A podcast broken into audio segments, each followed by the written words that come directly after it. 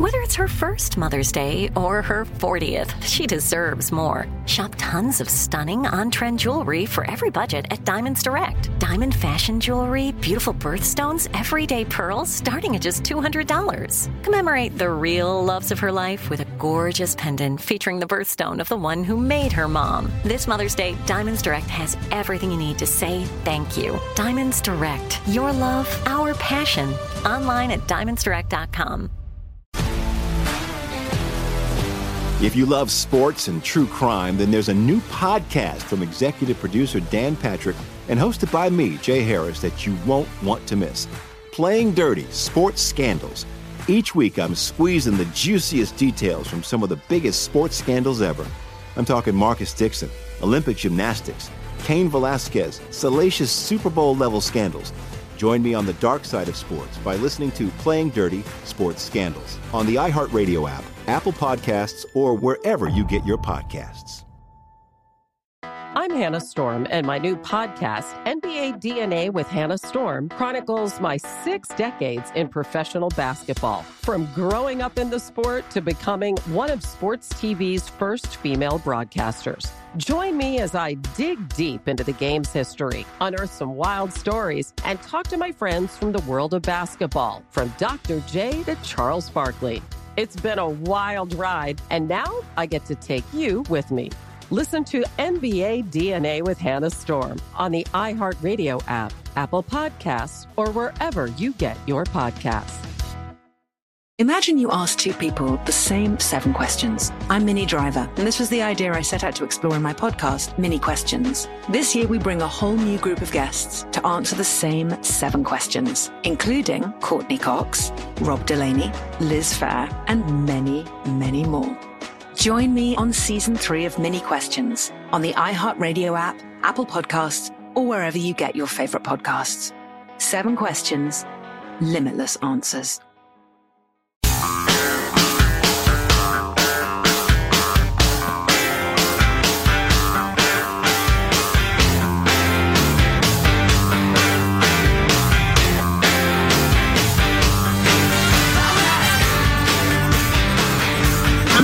Get by on the sidewalk, that's all. Well, you shouldn't be here. You're fake news. You stopped airing the Trump briefings and you keep airing Cuomo briefings. Go home, you fake news. Go home. You're destroying something in Long Island. You are the enemy of the people. You used to be a good channel at one time. You allow me. I don't know what happened to you. Kevin, tell the truth, Kevin. Come on. Fake news is not essential. Fake news is not essential.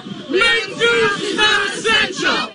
So that's a New York reporter who was at an anti-lockdown protest, and the protesters started screaming at the reporter. Wow! And I saw that on uh, uh, Media Buzz with Howard Kurtz yesterday. That's a pretty darn good show on a Sunday. But anyway, he and some other reporters said, "Look, we're here to tell your story. this is to get your story out. Why are you screaming at us? Fake news is not essential." So, which is not a bad point. Well, it reminds me of, for instance, um, in the wake of the devastating, uh, deadly wildfires in Cal Unicornia, some morons were taking out their wrath on frontline people for PG&E um, because they, they caused the wildfires. That's because that's the only PG&E people they see. It's still a bad idea. Don't do that. You're not going to get a chance to confront the uh, president of whatever local news channel or network. So you yell at who you can yell at. Yeah, sometimes you just feel like yelling at somebody. Plus, I've known plenty of TV anchors and reporters. Go ahead and yell at them. And modern media is not necessarily a thing where, hey, we're just here to get your stuff. Right? Like, I understand that they think that the media is there to to show how rubish they are, or, or you know what I mean? Yeah, yeah. They they have the mock. perception that no, you guys are making fun of us. You're not telling our story. Sometimes that's true. Yeah. Jack, very Um, quickly, speaking of reporting, we got a request or two. I referred to repeatedly to a Stanford University doctor, and then people said, What's the guy's name? I want to keep it up with him. Well, you may understand why I haven't mentioned his name every time. His name is uh, Dr. Jayanta Bhattacharya. So uh, ask for him by name. Is that with two P's? I am almost certainly mispronouncing it, and I apologize to the good doctor. Um, study on how well people think they're doing at social distancing versus how well they think their neighbors are. That is hilarious about human nature. so stay tuned for that. But first, some uh, Zoom commentary from the text line. Some zoomentary. And by the way, you're I hate myself for saying that. Sometimes you want to lash out. My youngest, the uh, my eight year old, wanted to punch somebody in the face yesterday. He said, "I really want to punch somebody in the face." Can Mm. I, he asked first. He asked if he could punch me in the face. I said no. um, I'm just you angry. asking. I really want to punch somebody in the face. Mm. And well, we got a punching bag right here that I bought specifically for the, when when when anybody feels that way. How about we punch the punch bag? No, I need a face. I need a face to punch. You got to get one of those clowns. You remember that when we Oh, were yeah. kids? They got sand in the bottom of them. They're Oh, clown is- about child day. You punch them in the face, they bounce right back, and then you hit them with Oh, the you left. want some more, do you? And I used to say, Take that. for another. I told you stay down. Thought I'd seen the last of you. uh, well, there was a name, wasn't there? The, the, Punching the clown. no, those things had a Children. The, you child. Those, You child. They had a name. The, the, I, the I'm sure the they did. Uh, with the selling the, a product without a name would be difficult, but I don't recall what it is. Alex Was. Baldwick. That's right. Anyway. Alex Baldwick the clown. So we put the we were gonna, Bozo Bop Bag. Does that ring a bell? Sounds like a euphemism too, but Right. um, uh, that may be it, Sean. I don't recall. Anywho, back to uh, back to this. Um, variety of people doing Zoom meetings, whether school or uh, meeting meetings. We've been talking about that throughout the entire show. Just FYI, I'm in sales. That very important small talk that you have around the workplace still happens on Zoom. Most people log on about five minutes early to verify their connections on Zoom meetings, and that time is generally used to ask the water cooler questions. Okay. Mm-hmm. Uh, whether or not that is effective enough to create esprit de corps in your workplace remains to be seen, I suppose. Uh, my kids are in high school and have been full time online taught via Zoom classrooms for the last two years. I don't know if this is some sort of private school thing where they do this or what. They meet for one hour twice a week per subject. It's been amazing, and the teachers are phenomenal. They get a more one on one approach than they did at their typical high school. Grades have gone up, anxiety down. They have office hours if you need additional help, and the skills of these teachers is unmatched. It really is an improvement in our failing school system. That rhythm of an hour, a couple of times a week, two, three times a week, that's a lot more like college, mm-hmm. where you don't have class five days a week, every day, you know, the same classes. Well, see, that, that- I keep uh, I keep hearing about this. Um, people go back to work, but school's out. What are you going to do for babysitting? All that sort of stuff. Oh, yeah. The school is so intertwined with that. That that drives a lot of it. There's no reason why school can't be what I just read here, unless the kids have to be at school because the parents are at work. Right. And you can make value judgments about the way our society has been shaped or whatever, but the fact is the the beast adapts to its environment. The environment used to be your kids are going to be gone for six and a half hours a day, depending on the schedule, no matter what you do. So you, you might as well do something. And and to have that yanked away, yeah, that'll be incredibly disruptive. I have plenty of problems with the uh, current state of public schools, but I get that. People have to completely restructure their lives. We also got this. Trust me when I say we teachers are praying to be able to get back into the classroom. While I'm working harder than ever, we all know the students aren't getting what they need. Yet we are being told it's pretty much assured we will be starting the year with distance learning. Hmm. It will be worse with a brand new class of students I know nothing about. And we talked about that earlier. Oh, that's So- a great point. so how hard is it to do this when you already know the kids? You know their personalities. You know which ones have which strong points, which weak points, and you can deal with them. How about you start with a whole crew of kids you never have met in your life? Mm-hmm. It'd be impossible. Right, right. Well, not only would you not already have the tools to figure out how to help them, motivate them, etc., there'd be practically no way to get it. You'd get so little input from the kids, Right. So little interaction. Is sure, yeah, it's it's a hell of a challenge. That's why I'm hoping. And there are there's a lot of science that that that indicates that this is more than a pipe dream. It's it's a decent probability that this thing is so much more widespread than we realize. That's the Stanford doctor with the unpronounceable name that I was talking about. Uh, That was, his study showed that way, way more people have had this thing than you think. Every study and that's we're been getting done. pretty close to something like herd immunity. Yeah, every study that's been done has shown that. So, yeah, that's what's going to happen more than a vaccine. We're going to get enough testing where they'd say, uh, turns out like 90% of us already have had the thing. Mm-hmm. So, Well, and it's hard. And listen, I'm not a know-it-all, which it makes me a bad uh, talk show host. But There are some areas that might think, yeah, yep, we've had practically no cases, almost no deaths. It went through here already. Well, they might be wrong. It might be about to go through there and it'll suck. But we won't know till it happens or till it doesn't happen, I guess. Here's my favorite. Oh, oh, oh, one more note on that. Georgia, which has opened up substantially, um, one of a couple of places, Colorado too, uh, two, three weeks ago, it's been pointed out quite appropriately that look, it takes a while to transmit and to get sick. It takes another week to feel really sick. And then you have to get tested and everything. So right around now, this week, maybe next week, is going to be an absolute critical week to keep an eye on Georgia and Colorado well, and see and, how they and do. what does opening up mean? We got to quit using that term. I should stop using that term because it's a, it varies so much from county to county. Sure. And some people mean opening up bec- by okay, so restaurants can now serve food out on the curb. That's not where we were two months ago. Right. Case in point, just got this text from Georgia, which I'd been hearing about. They opened up and look, they're fine. I'm walking in Olympic Park in Atlanta right now. I've been there. I was there during the Olympics in 96. Sorry, uh, Richard Jewell. Seriously, sorry. Walking in Olympic Park in Atlanta right now, listening to the show. Downtown is desolate. A few restaurants are open for limited dine in, no traffic. But Georgia is open in a sense. There's not a single human being within 200 meters of me. I think I could don a MAGA hat with no fear of being beaten to a pulp. Wow. Now that is So liberating. That's how open it is in downtown Atlanta. I hear you, brother. Yeah, things are, are extremely different 50 miles away from where he walks right now. But so, yeah, you're absolutely right. But uh, all we can collect is the data we have. So, So I love this. Americans think they are better at social distancing than their neighbors. This is just the human nature thing. mm-hmm. It's like 70% of us think we're better looking than average or smarter than average. It's my favorite paradox of being a person. Yeah, I and love uh, this. let me yeah, let me point out that for those of you and a great deal of the Armstrong and Getty listening audience is in places that have had very few cases and deaths. It just hasn't been a big deal. But this is about how humans are, not about the COVID.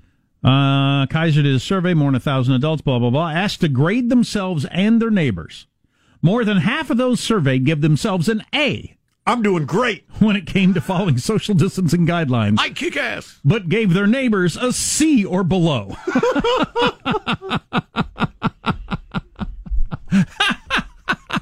Obviously, the math does not work on that.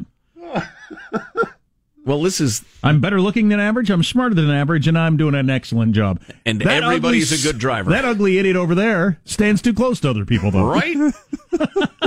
One of the great truths of psychology is we judge ourselves by the best of our intentions and others by the worst of their actions. Wow. And most of, uh, more than half of us believe we're better than the other people we live with. So even within our own homes, Probably we the all, leader. Yeah, we all think we're better than the other person in the home.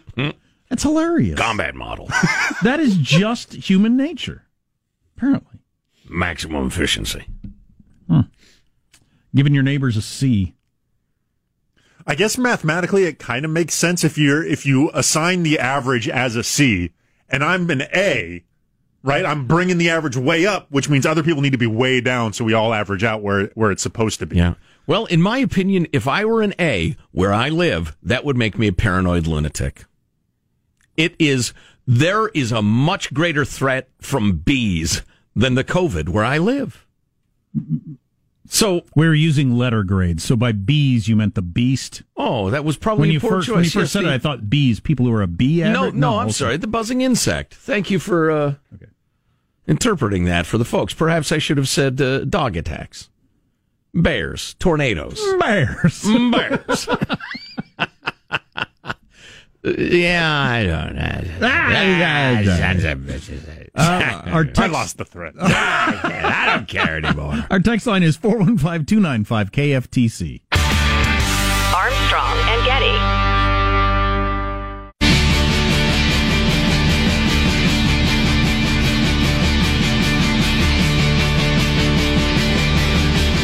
The Armstrong and Getty Show.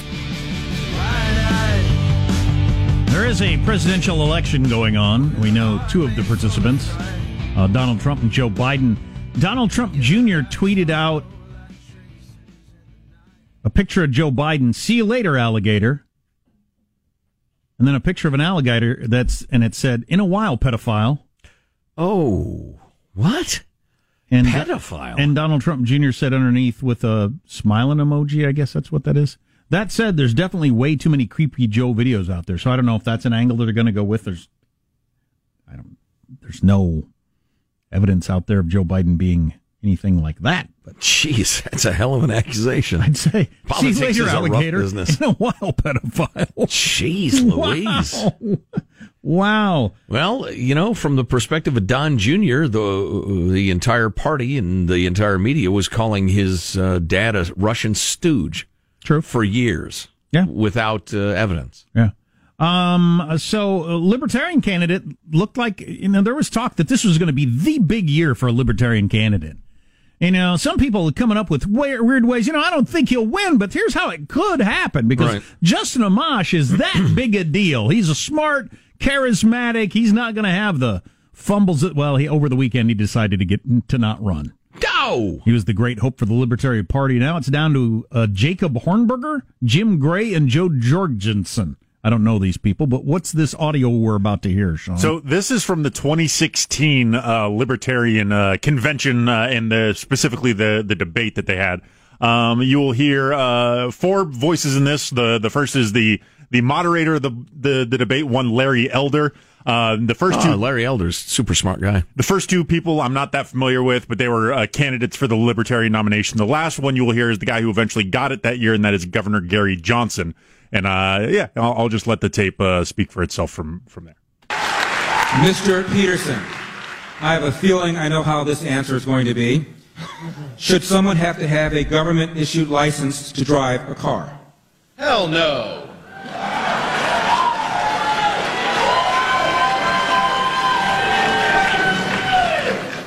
Mr. Perry.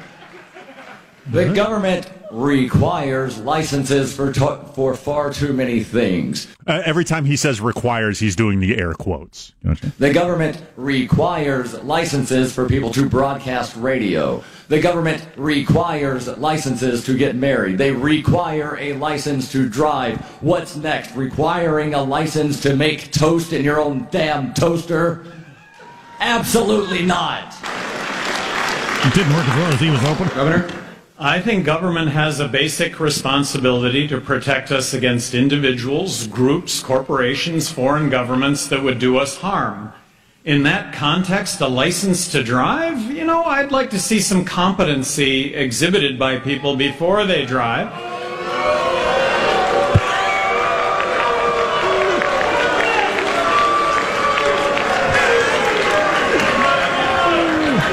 Well, there you go. See, that's that's the problem the Libertarian Party always has is that, that they're way too pure. Yeah, I'll point out that Gary Johnson won.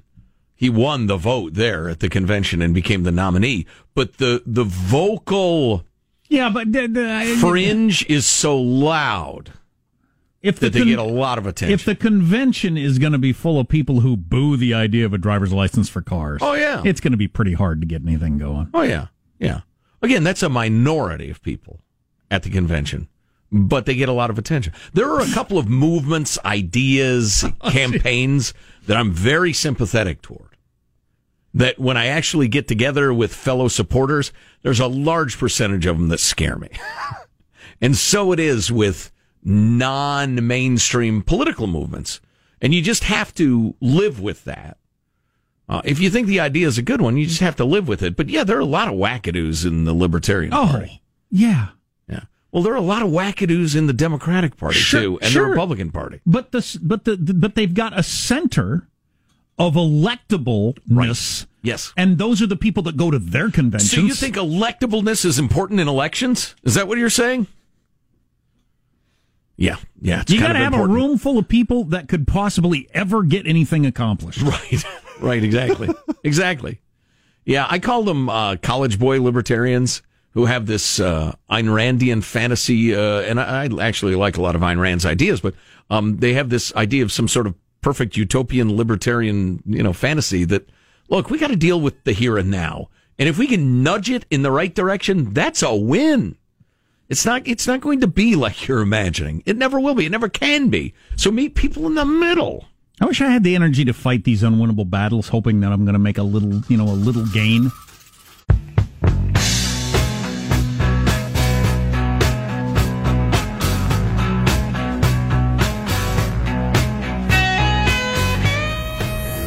The Armstrong and Getty Show. 27 there, uh, Sneezy the Dwarf. We're going to see, unfortunately, thousands of deaths, but we can save a lot of lives if we focus on being in this together. There is only one enemy here, Chris. It's the virus. We're all in it together. And the more we're safe, the more we work together. It's not about economy versus health. If people are poor, they're less likely to be healthy. And unless we control the virus, we're not going to get our economy back. So we're in it together against Dr. the virus. That's uh, Tom Frieden, who used to run the CDC on Fox News Sunday. I thought that was an excellent uh, point and one practically vacant from missing in America's media. And we've been trying to hammer it home. Look, if everybody's poor, health incomes are going to suffer and many people will die. On the other hand, if we're not smart about the COVID thing, uh, the economy is going to get wrecked. So it's not one or the other. They're both, um, you know, pushing and pulling against each other. And, and we need our leaders, especially, to quit acting like it's just one or the other. And and it's funny we have really gotten divided in our media, and Democrats are way into the keep things locked down and just be safe, and the Republicans are much more into let's open the economy and get back to work. And Fareed Zakaria, who's on uh, CNN of all places on the weekend, he's a really smart guy. Um, and and sometimes I disagree with him, but but often I agree with him. Uh, he did a piece that I thought was just absolutely terrific and uh, and we we can link it at armstrongandgetty.com. I'm not sure we have yet, but he's talking about how in government and economics and in culture there is this overclass of elites that that run it and and are the uh, celebrated few. And and it occurs to me college towns are absolutely rife with these people, mm. which is why they tend to be liberal. But um, so Zakaria is talking about um, why we're divided on the COVID thing. And he starts with this thought in clip uh, 32. For many non college educated people, especially those living in rural areas, there is a deep alienation from this new elite. They see the overclass as enacting policies that are presented as good for the whole country, but really mostly benefit people from the ruling class, whose lives have gotten better over the past few decades while the rest are left behind. In this view, trade and immigration, for example, help college educated professionals who work for multinational companies but hurt blue collar workers. So when they hear from the experts about the inevitability of globalization and technological change and the need to accept it, they resist. It does not resonate with their lived experience. So what does this have to do with the COVID? Let's do 33. So let's look at the COVID-19 crisis through this prism. Imagine you're an American who works with his hands, a truck driver, a construction worker, an oil mechanic, and you've just lost your job because of the lockdowns, as have over 36 million people.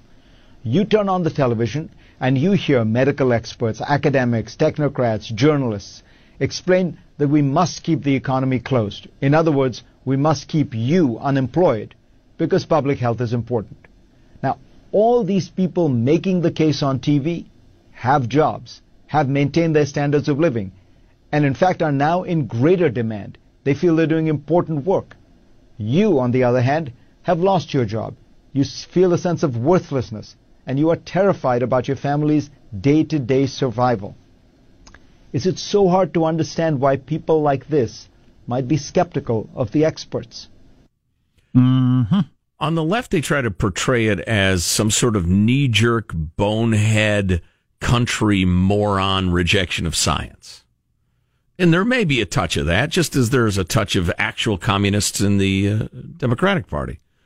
But I think it's mostly people who've seen the overclass in government and culture and economics lie to them over and over again. And then in this COVID thing, as Fareed pointed out, I think quite uh, appropriately, lecture them on how it's a good idea to stay at home and, and stay unemployed when those people all have jobs. That's a little tough to take. And then let's go ahead and play a part of 35. I think it's a pretty good conclusion. Dr. Anthony Fauci has said that he understands that maintaining these social distancing guidelines is inconvenient for many people. They're not just inconvenient, they are life shattering. No one in America or elsewhere has all the knowledge to formulate the perfect formula to open up and move ahead. Even Dr. Fauci acknowledged that during congressional testimony this week when he was asked whether schools should open. I don't have an easy answer to that. I just don't, he said. Situations regarding school will be very different in one region versus another. Regarding the economy, he noted, I don't give advice about economic things. I don't give advice about anything other than public health. So let's all recognize that we need to hear many voices as we make these difficult decisions, and that those making the decisions need to have empathy for all Americans, those whose lives are at risk, but also those whose lives have been turned upside down in other ways by think- this horrible disease. I think that's a really good uh, being in touch with the reality, the common man, a non elitist point of view by Fareed Zakaria. I think it's just terrific. You know, I, I had one more thought on it, but it can wait. So, uh, front page USA Today. Second wave would severely test U.S. Many scientists believe the pandemic likely will dissipate over the summer, only to return late this year with a second wave worse than the first. Yeah, it's it's possible. That's what happened with Did they the. define worse just in terms of number of cases or? That's what happened with the the Spanish flu of 1918. It came in the spring and it was pretty bad. And people are like, "Well, I'm glad that's over." Then it came in the fall and just devastated the world. Was it that it mutated in that case? I'm Yes, trying to remember. I think it mutated. Okay. It Yeah. came back as something different. Mm-hmm. Um, that would almost have to happen in this case because, unlike the Spanish flu, I think, and I've read a number of uh, portions of books about it, I don't think that was a disease where lots of people were getting it with no symptoms, so we had No. some sort of herd immun- immunity. Like that, that's the big difference here. A It's, it's got to rip through you before you get any immunity. Yeah. Uh, but uh, let me quote this one guy just for fun, and this is not fun. Michael Osterholm, the director of uh, the Center for Infectious Disease Research and Policy at the University of Minnesota, said that a big peak of coronas will flood hospitals this winter. We have the potential here to go through days we have not seen since World War II as a nation, and we will not be ready. I'm sure he's an outlier out on that outer edge of worrying about that or expecting that, but right.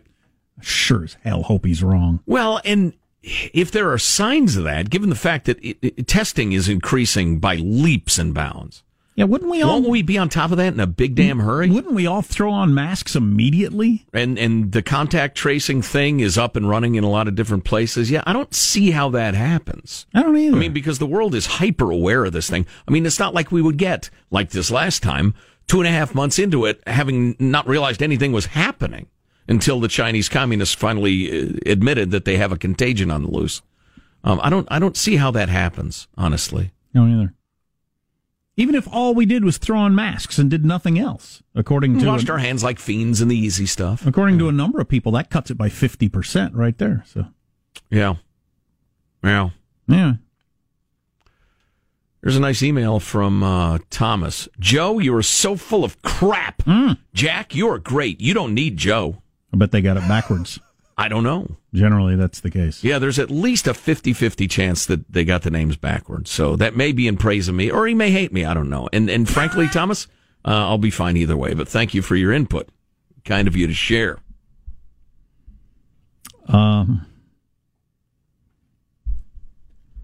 number of people said they uh, could relate to my son's need to punch somebody in the face over the weekend. Maybe that's a common feeling across America right now.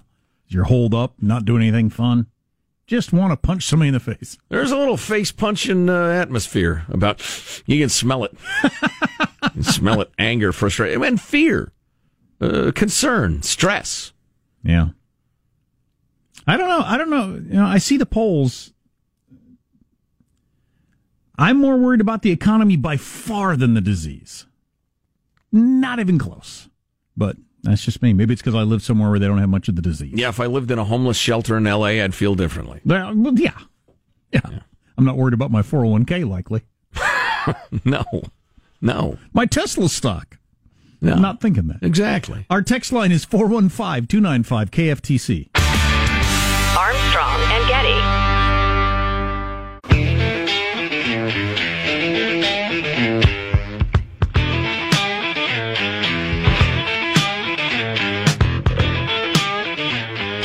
Armstrong and Getty Show. Was he taking questions, Sean, or did he just make a statement? Oops, the the stuff I've seen all seems like it was just statements, but I don't know if I just hadn't gotten to the part where he's taking open questions. So this is uh, Attorney General Barr not too long ago with something that'll make news all day long. Over the past few decades, uh, there have been increasing attempts to use the criminal justice system as a uh, political weapon. The legal tactic has been to gin up uh, allegations of criminality uh, by one's political opponents based uh, on the flimsiest of, of legal theories. Uh, this is not a good development. This is not good for our political life, and it's not good for the criminal justice system. And as long as I'm Attorney General, the criminal justice system will not be used for uh, partisan political ends.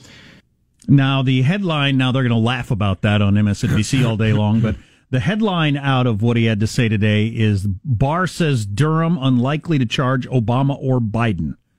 Puts that to rest. Mm.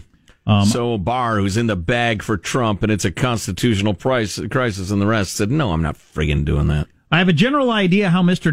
Durham's investigation is going. There's a difference between an abuse of power and a federal crime. Not every abuse of power, no matter how outrageous, is necessarily a federal crime, he said. Now, as to President Obama and Vice President Biden, whatever their level of involvement, based on the information I have today, I don't expect Mr. Durham's work will lead to criminal investigation of either man. Our concern over potential criminality is focused on others. Mm. But if you have others that are in the Obama administration at a fairly high level, that'll be a big deal. Yes.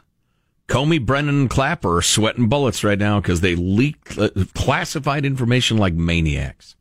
And that's a federal crime. The Durham investigation is trying to I don't get. think uh, Barack Obama called up David Ignatius at the Washington Post. there was there was no there there with the Russia thing, but it was in the news every day for three effing years. Right. There is there there here. It's it's there. It's it's, it's in paper. You can read it um, from the official documents. This will get no coverage today. A lot of places. The Durham investigation is trying to get to the bottom of what happened, and it will determine whether there were any federal laws broken, and if there were, those who broke the laws will be held to account. Barr said. But this cannot be and will not be a tit for tat exercise. We're not going to lower our standards to achieve a particular result. Okay. He said he vows that the 2020 election will not be dominated by investigations into one or both of the major candidates like what happened in 2016. That's a good thing to vow. What, Yes. What That we- about big major press conferences like two or three days before voting happens? Is he going to do any of those? oh boy. That is that is a good goal though, is to not have this happening right up to the election like we did last time around. Oh boy. We live in a very divided country right now, and I think it's critical that we have an election where the American people are allowed to make a decision, a choice between President Trump and Vice President Biden based on a robust debate of policy issues, and we cannot allow this process to be hijacked by efforts to drum up criminal investigations of either candidate. Boo! Orange man bad. Boo! Yay, Orange Man, or boo, Orange Man good, because I want Obama prosecuted. you know, he is right about the whole trying to weaponize. Well, man, there's a lot of weaponizing of a lot of stuff going on. We're weaponizing the FBI and the intelligence services and, and I'm committed that this Justice election. Department. I'm committed that this election will be conducted without this kind of interference. Any effort to pursue an investigation of any, either candidate has to be approved by me. Okay. There you go.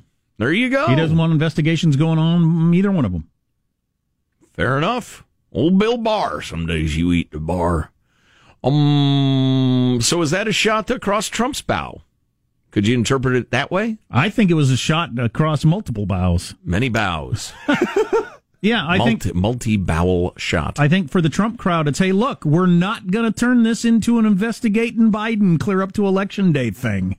We're not going to do that. No. How about Comey? Can we do Brennan? Clapper. All right, just clap. No, Comey. Just Comey. If you could only have one, would you? Would, Oh, Comey. Oh, Comey. Without a doubt. God, would I like to see the tall oh. man laid low. Oh, but He's- Clapper, the Clapper's so objectionable. Such a liar. Yeah, but nobody's been more pleased with themselves than James Comey in their lives. I don't think Alexander the Great had the swagger that James Comey has. Good Lord. Yeah, looking Genghis Khan probably said, but I could be wrong more often than James Comey. I want to see him staring up at the tiles in a cell saying, so many questions. That's what I want to see. Oh boy, that's an obscure reference, but an amusing one. Oh. And I don't care if it's the people that get him for, for ruining Hillary's life or the people that get him for ruining Trump's life. Doesn't matter to me. As long as he ends up in jail. Yep, yep. Uh, Matt Taibbi, speaking of Comey and Clapper and, and, and that crew and their leaks and the, the the Flynn trial and everything, Matt Taibbi, lefty, writing uh, a, a big piece over the weekend, um, mentions that the acts at issue in the whole thing were calls Flynn made to Russian Ambassador Sergei Kislyak in December 2016, in which he told the Russians not to overreact to sanctions. That's it. The investigation was about to be dropped, but someone got the idea of using electronic surveillance of the calls to leverage a case into existence. In a secrets laundering maneuver straight out of Dick Cheney's playbook, some bright person first illegally leaked classified details to David Ignatius at the Washington Post, and then agents rushed to interview Flynn about the news. Meaning, uh, Brennan, Clapper, Comey, whatever, leaked the news to the WAPO and then sent agents to grill Flynn because, hey, there's a lot of stuff in the press. Yeah, that you put there. It's That's a good. That's a good trick. Yeah. Dirty dealing.